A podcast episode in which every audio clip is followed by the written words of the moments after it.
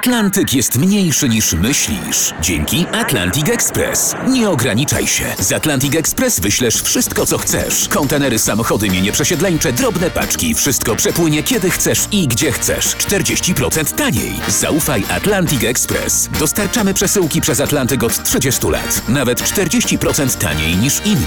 Dzwoń 1 800 775 73 63. Ekspresowo przez Atlantyk. Tylko z Atlantic Express.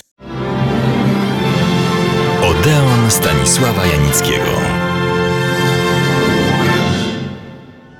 Swoją opowieść o mistrzu zapomnianym, czyli francuskim reżyserze René Clément, zakończyłem przed tygodniem zapowiedzią jego pierwszego filmu fabularnego, za który otrzymał, to się rzadko zdarza, wszak dopiero debiutował Złotą Palmę na pierwszym po wojnie w roku 1946 Międzynarodowym Festiwalu Filmowym w Cannes.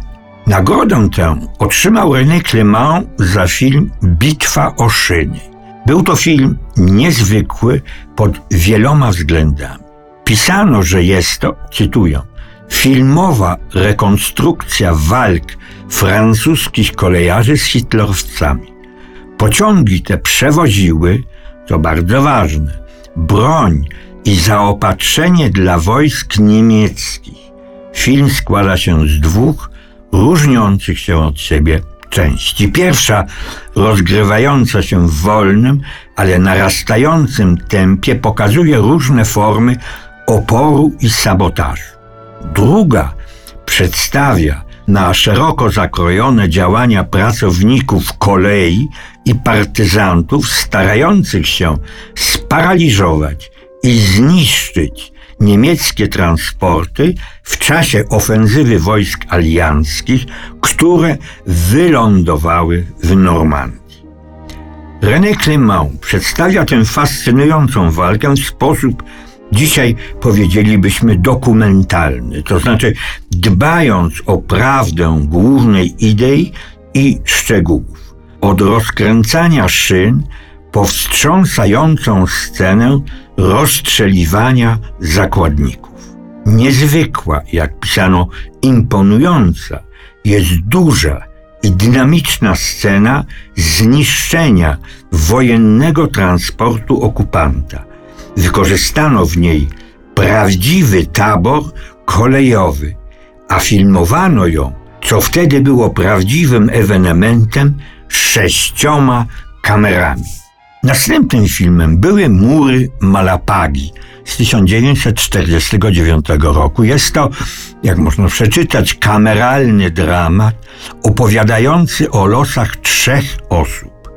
Zbiega z Francji, ściganego za zabicie żony. Tego zbiega odtwarza niezrównany Jean Gabin.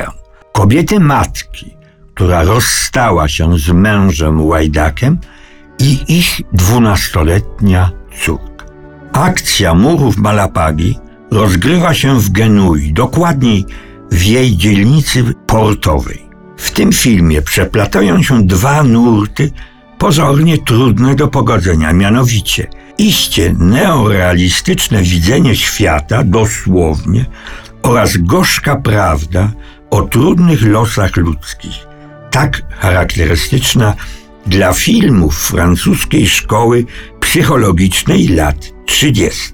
Dodam do tego prawdziwą maestrę reżyserską, operatorską i aktorską. Z dalszych filmów René Clementa wspomnę o znakomitej i przejmującej ekranizacji klasycznej powieści Emila Zoli Gervais. Krytyka nazwała ten film naturalistycznym dokumentem oraz brawurowym popisem reżyserskim. Jest to opowieść o tytułowej, kalekiej dziewczynie Gervais, która w wieku 15 lat zostaje matką.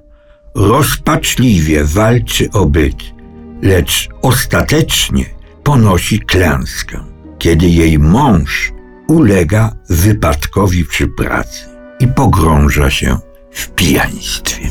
Z dalszych filmów René Clementa wymienię jeszcze tylko w telegraficznym skrócie kilka.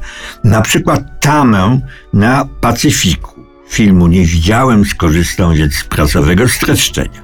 Wdowa Madame Dufresne, właścicielka koncesji w Indochinach w latach 50., stara się za wszelką cenę chronić swoje pola ryżowe przed przypływami i tajfunami Pacyfiku. Musi także stawić czoła manewrom agenta odpowiedzialnego za wykupienie jej farmy.